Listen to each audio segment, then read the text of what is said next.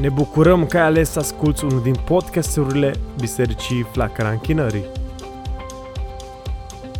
Urmează un mesaj prezentat de pastorul John Dura. Chiar la început, când toată nebunia asta a fost, a început acum vreo trei luni, am avut o tuse foarte puternică, nu știu cum. Am tușit, nici, parcă niciodată n-am tușit așa tare. De obicei, între cea în a doua zi luam un pic de miere cu propolis și era rezolvată. Dar atunci, așa de tare am tușit câteva zile și am tușeam și noaptea în somn și mă trezeam așa cu un acces de tuse și uh, într-o noapte am ce erau toate știrile astea pe care și astăzi mass media plătită cu bani grei din bugetul statului pentru reclamele pe care le rulează acolo cu zeci de milioane de euro. Toată mass media este închinată acestui idol, acestui virus, pe bani grei. Și toate știrile astea veneau în mintea noastră și într-o noapte m-am trezit în somn tușind, mi-e rar, nu mi-am să mi se fi întâmplat chestia asta și în somn am tușit și primul gând care mi-a venit a fost dacă am virusul. Dacă am boala asta. E refuz să-i spun numele pentru că e un idol pe care oamenii deja l-au pus deasupra la tot și le controlează viețile. Deci virusul ăsta este un idol care domină, controlează, manipulează, dictează.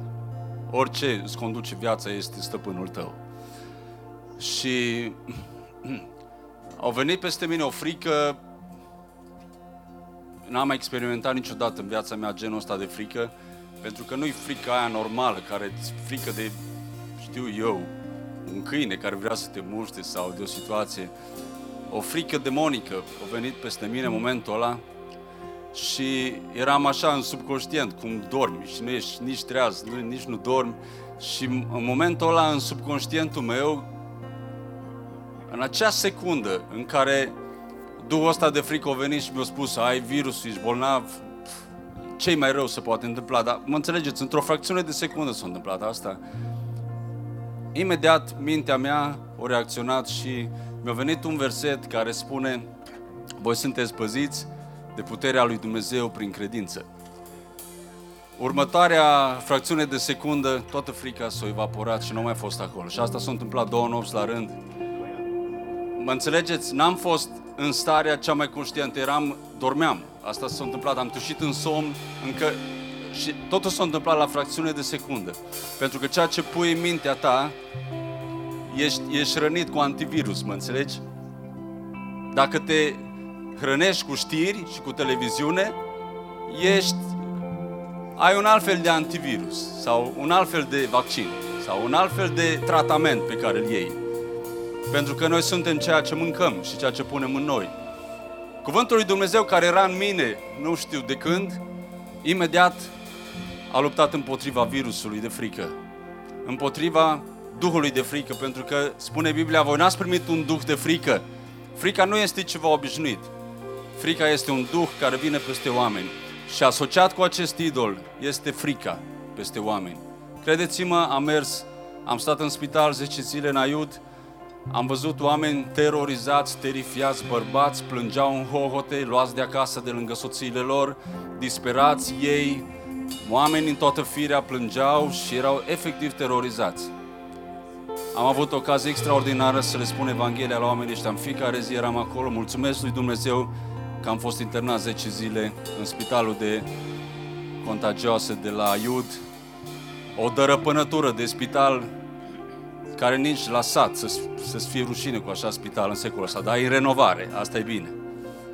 Da? În România secolului în care ne dăm noi mari, e o dărăpânătură, o paișamar. Uh, voi sunteți păziți de puterea lui Dumnezeu prin credință, vreau să vă citesc. Asta scrie în 1 Petru, capitolul 1. Pentru mântuirea gata să fie descoperită în vremurile de apoi în ea voi vă bucurați mult.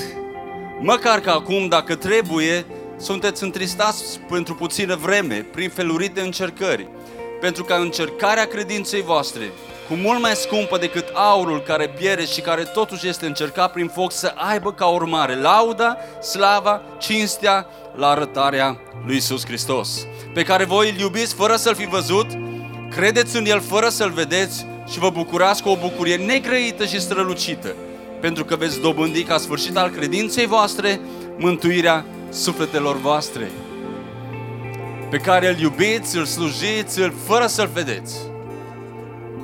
Am observat că în ultima vreme printre creștini au apărut evangeliști COVID. Ăștia sunt evangeliști care vrea să te convingă să crezi în virus. Ei, asta e slujba lor. Dintr-o dată i-au apucat așa un spirit de responsabilitate. Poate ați văzut și voi pe Facebook. Nu por mască pentru că mi-e frică, por pentru că sunt responsabil și îmi pasă de tine, bla bla bla bla bla bla bla. Dintr-o dată oamenii ăștia i-au prins așa un spirit de responsabilitate pentru aproapele lui și așa de ușor să fii responsabil să nu faci nimic. Pac, ai pus o mască pe față și te zici foarte responsabil. Interesant că tot acești oameni niciodată nu s-au simțit suficient de responsabil față de aproapele lui să ia Biblia și să ducă la el și să spună, omule, sunt disperat, te rog fierbinte în numele lui Hristos, împacă-te cu Dumnezeu.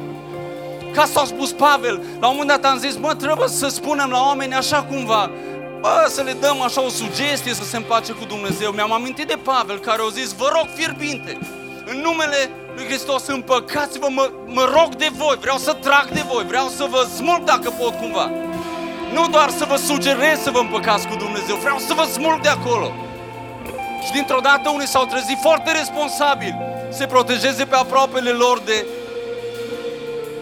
Nu, nu asta e soluția, frații mei. Nu asta e soluția. Cuvântul este aproape, este chiar în gura ta. Este chiar în gura ta.